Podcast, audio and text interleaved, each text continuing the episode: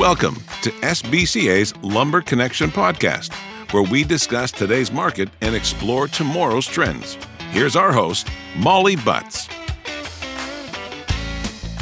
Hello and welcome to Lumber Connection. It's the week of October 3rd, 2022, and I'm back in the home studio with my regular experts, Justin Binning and Ken Timmons. Both Justin and Ken are from American International Forest Products, or AIFP. Welcome back to the podcast, gentlemen. Hey there, Molly. Hey, how's it going over there? It's going. Yeah, phenomenal day in Oregon. It's beautiful. All right. Yeah, it's been beautiful here too. I was just telling you guys about my farmer behind my house uh, doing a little bit of harvesting today. So if you guys hear any weird noises, you'll know what they are. Uh, beyond that, why don't we just jump right in? Now, we were talking a little bit beforehand, and it sounds like you've got a few things to say today. So let's start with an update on the lumber market over the last couple of weeks. We had some change there for a minute when in talking yellow pine lumber. We had a uh, certainly a bottom that had been set in on six inch, eight inch, 10 inch. Um, that was nice to see. Uh, we had a solid upprint for a couple, two plus, I guess, close to three weeks now. Um, and now it's kind of uh, leveled up a bit. Two by four and two by 12 continue to kind of decline and, and find its descent. Um, supply over overwhelming demand still at this point. Um, with that said, there's still trading going on every every single day, and orders are getting done albeit they've definitely been on the counter in those lengths. Now that change, it feels like has happened over the last, I'd say last week in terms of the two by six through two by 10, um, product line. It started to feel like the mills are giving way a little bit. You know, it's starting to, uh, starting to stack up again, um, in certain places, um, throughout different regions. And so it feels like six inch, eight inch and 10 inch are hitting the pause button again um, in terms of price escalation. So if we flatline for a couple of weeks, maybe we start to dip down, seeing some price decline. If mills have got to get some things, they got to keep it moving. Um, it wouldn't shock me. So, and I'm talking primarily in, in our on grade number two, number one type material. Not everything is, is equal right now. Um, if we talk stress grades, MSR, extremely tight. And that's been a story for quite some time now yeah. has not changed. So if you're looking for MSR, you probably have felt the hardships in trying to source it. Um, I know we certainly have. And um, if you can find anything, you feel lucky that day. So I think that's a mixture. Of people like, why did, where did MSR go? Why did it get so tight? You know, I used to be able to get it and been thinking about that question. And I think there's a multitude of reasons why we've seen stress grade material, um, particularly in yellow pine, become tight. One is a bit of seasonality, right? Summertime weather has an impact and it's, you definitely will typically see a decrease in MSR production. I think that's one. I think mills have capitalized on the increase of lumber pricing over the journey that we've been on. And I think you're seeing a lot more of that material contracted.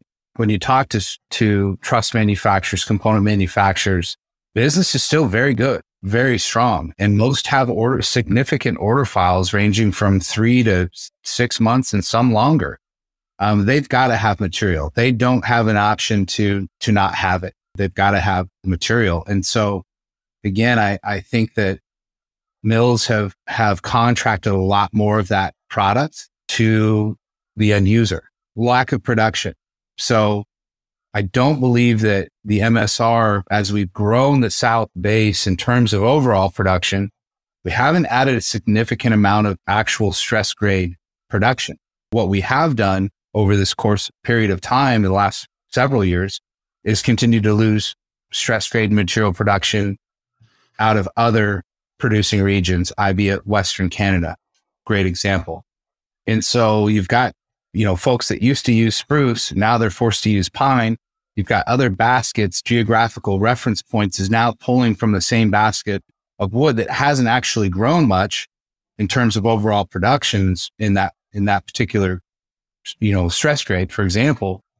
And so you've got more people pulling from the same and no growth there. So I think that's been, been hampering it as well. Um, and then you've got mills dealing with day to day issues and labor has obviously been a hot topic for a long time now. Um, and mills, a lot of mills that are producing the MSR have been facing those challenges. And not everybody makes it, right? Not every sawmill in the South is making a, an MSR grade. And so I think it's a multitude of factors that have um, convened to, you know, make it a very tight market in, in terms of the stress grade.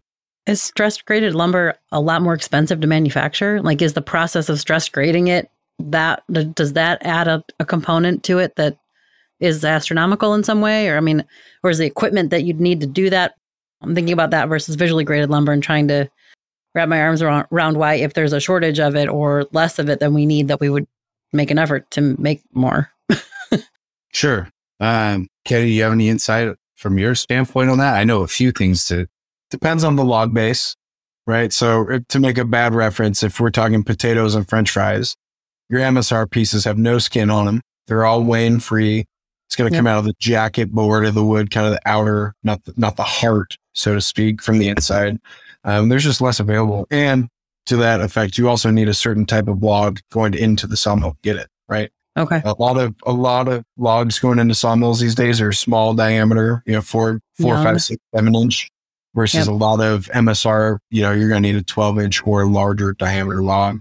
So it's just and that's age. Is that age related for the? I'm assuming. Um.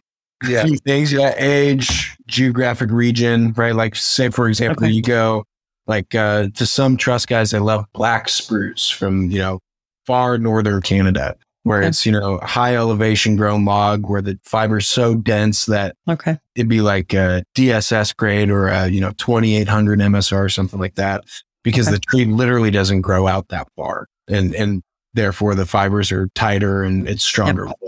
So there's a few different things that go into it. Uh, obviously age, right? The quicker you cut it, the, the thinner your log going in the mill. Interesting. And not everybody can run it right? And so some mills don't, and the mills that are sure. set up again, I just we haven't had the growth in that product mix, yeah, not significantly enough to get in line where demand is. Our truss and component manufacturers are busy. So out of the West, yeah, for sure, very very Kenny? similarly. I wish I could speak as eloquently as Justin Golly. That makes me want to open a truss shop that uses pine today. Um, but big picture, very similar, right? Big picture. Market is soft uh, fir species, Doug fir, fir, white fir, have maintained a higher price than a lot, you know, than spruce or pine or, or that sort of thing. So it feels like there's more room for it to come off is w- what should be happening, but it's really just not taking place. There's a very big disconnect from where customers want to buy and where mills want to sell. You know, the market is the market, right? There's an equilibrium point between supply and demand, and that's where the quote unquote market is. But I think there's an expectation out there that the price, especially when we talk about chord stock material for truss guys, mm-hmm. there's an expectation that's going to keep bleeding and bleeding and bleeding. One thing I don't know if a lot of fir users are aware of is the price of fir logs has gone up tremendously. I mean, much more than in years past. So the bottom of the market or the floor of where pricing is, is higher than a lot of people expect. When we're talking about labor and whatnot, obviously large national news that Weyerhaeuser's been on a four week strike. Yeah. Kind of creating a two tiered market in the West. Mm-hmm. Western producers of fir, in that uh, dry species are still flat to down. They're coming off a little bit. Green species are actually trending back up in price. Those have bottomed. You know, so expectations are all over the place. There's a big range of what people want versus what's reasonable. And that's totally okay and healthy for the market to have some tension there. But I'd, I'd agree with Justin. I mean, it, if you're looking for standard and better two by four, probably not going to be the hardest job of your day. If you're looking for two by eight high grade MSR or for two by four one and better 1800 or select struct, and there's some challenges. While the ball is in the buyer's court, so to speak, you know, it's not a wide open layup to the bucket. You still got to, you know, be pretty resourceful and do your shopping, uh, explore options. And set, I've seen a lot of species substitutions right now whether it's guys that okay. can't get high grade 2400 yellow pine, looking at Doug fir 2250 or, or fir guys that are now switching to, to, you know, from Doug to hem or, or to spruce. There's a lot of switching going on. Um, which I recommend if you, if your designers are comfortable switching species and you have enough room to inventory multiple species, there's nothing wrong with. Which, which is really kind of cool in its own right in, in the terms of that you know, I, again, I haven't been in the business that long since 2010, but like when I started, like that wasn't a thing. Like it just wasn't. Um, didn't matter. Even if it was a big discount, people just wouldn't. It's like granddaddy used spruce and he used this for that. Like that's what we use, you know, and it was like, didn't matter. But now I think, especially since this, the, you know, post pandemic era. I was going to ask, was this COVID related really more than anything? Yeah, yeah, I think it has where it forced so many people to buy some, they had to have fiber. Right? You know, it was yeah. a fiber thing. It was like, you give me the wood. You know, it's like, I'm looking for 16s. It's like, well, I, I got these, you know, two by six tens. Well, I'll take those. You know, that, that, you know, we'll figure it out. We'll figure it out. Yeah. um, so I think this has led now to a lot more people open to that idea and can and will easily switch between products. And I know we've talked about that with the Southern Yellow Pine. Yeah. Land weather wise, right? Today's October 5th, going in the winter, cooler weather. You know, the yeah. species swap, it doesn't hurt you as bad as normal, right? Like, uh, you could take any species of Phoenix right now. It's not as hot. It's not going to bow on you as bad. Or pine will travel further out of its traditional market than it does during the summer. You know, the, okay. the ability to swap species is greater over the next six months. So more of an option than it would be other times of the year. That's good to know. Yeah. Okay. Yeah. So Ken, you said uh, strike, obviously, but that's very different than a curtailment. Are you guys hearing any more about any further curtailments from other places in the market right now? Well, I don't want to, you know, be a speculator necessarily, especially on this platform. Um, I don't sure. want to but um, I would caution say, to be had. yeah, I would say don't be shocked, right? I mean, you, you just can't. Versus if you if you look at uh, the CME where the board is at, the cost for them to be profitable. I mean, they're they're there, right? To be unprofitable at this point sure. uh, in terms of where lumber pricing is at, which is published on Random Lengths. Um, and obviously the futures board is accessible to anyone to be able to to see that information. But from an overall cost of profitability, they're there. They're they're at a at a point where it's it's not profitable anymore. So yeah, um, the likelihood of seeing that is is very high, and it would not shock me. But uh, right. I do think we have some some a lot of positives. You know, we yearned for a sense of stability mm-hmm. for a long time here, right? Since yeah. 2020. Welcome. Here you are. You know, you you've got it. I think that we're we're entering our new normal. We're setting in new new pricing standards, and and I think we're setting in a, a trading zone and a range. Um, I think the volatility is uh, big time. Volatility is less and less. Um, I think we're going to get into more traditional type swings in the market, yeah. and you may have some outliers from time to time, without a doubt. But I'm talking about the overall basket. I think is is on pretty solid footing right now in terms of uh, being able to scale pricing. Well, I, would asked the question before we got on, and I wouldn't have asked it, but just only to lend to this conversation, you know, would the effects of Hurricane Ian for some reason have, you know, be a, a trigger for the market? And we talked through, you know, the idea that not really. Obviously, that's sort of a slow moving recovery. Um, certainly, thinking about all of those folks going through that process right now and hope that, that that happens more quickly than it might. But uh, that was another question that I had for you regarding triggers, but you said something really interesting that I really liked, which is sort of this lack of emotion in the market right now. The things that would be a trigger, like a hurricane or the the rail strike or something like that. You know, that's an interesting concept for us to talk about. I yeah, think. Well, I think we've been emotionally beat down um, over what we've gone through over the last going on close to three years. Um, I use the, the the the word desensitized right? I feel like a global by, pandemic will do that to you. yeah, recognized, and I don't want to call it, you know, it's careless isn't the right word, but it, but there's no, there's no sense of or or sense of urgency. There's no, there's no real worry in terms of pricing or something getting away from them. Um, there's no fear right? And I, and I talk yeah. about this all fear, need, and greed, right? Sorry, yep. listener, I sound like a broken record, but it's important. And, and, sure. and you have to look at those things when you look at a market and gauge where each one of those factors is at. And, and right now, again, you know, I don't want to keep beating on the same point here, but there's no fear of, of getting, being able to get lumber. There's no fear of the price. Their needs can be met any single day. Um, again, you got some outliers here and there, you know, if you're looking for some two by 10 MSR, again, I said, listen, I feel your pain um, or some other stress grades. Uh, but that's where we're at. I mean, and and so when I say we're desensitized, there's not a like, oh, hey, gosh, you know, rail strike, curtailments, hurricanes. These used to be things that would spur emotion and spur yeah. action. And now it's, I don't care, you know, and not, I don't care that it's a hurricane and people, but no, of course. In terms of pricing of lumber, whatever. Like, uh, yeah. I just, I'm going to stay in my lane. I'm going to buy lumber the way that I'm buying lumber right now.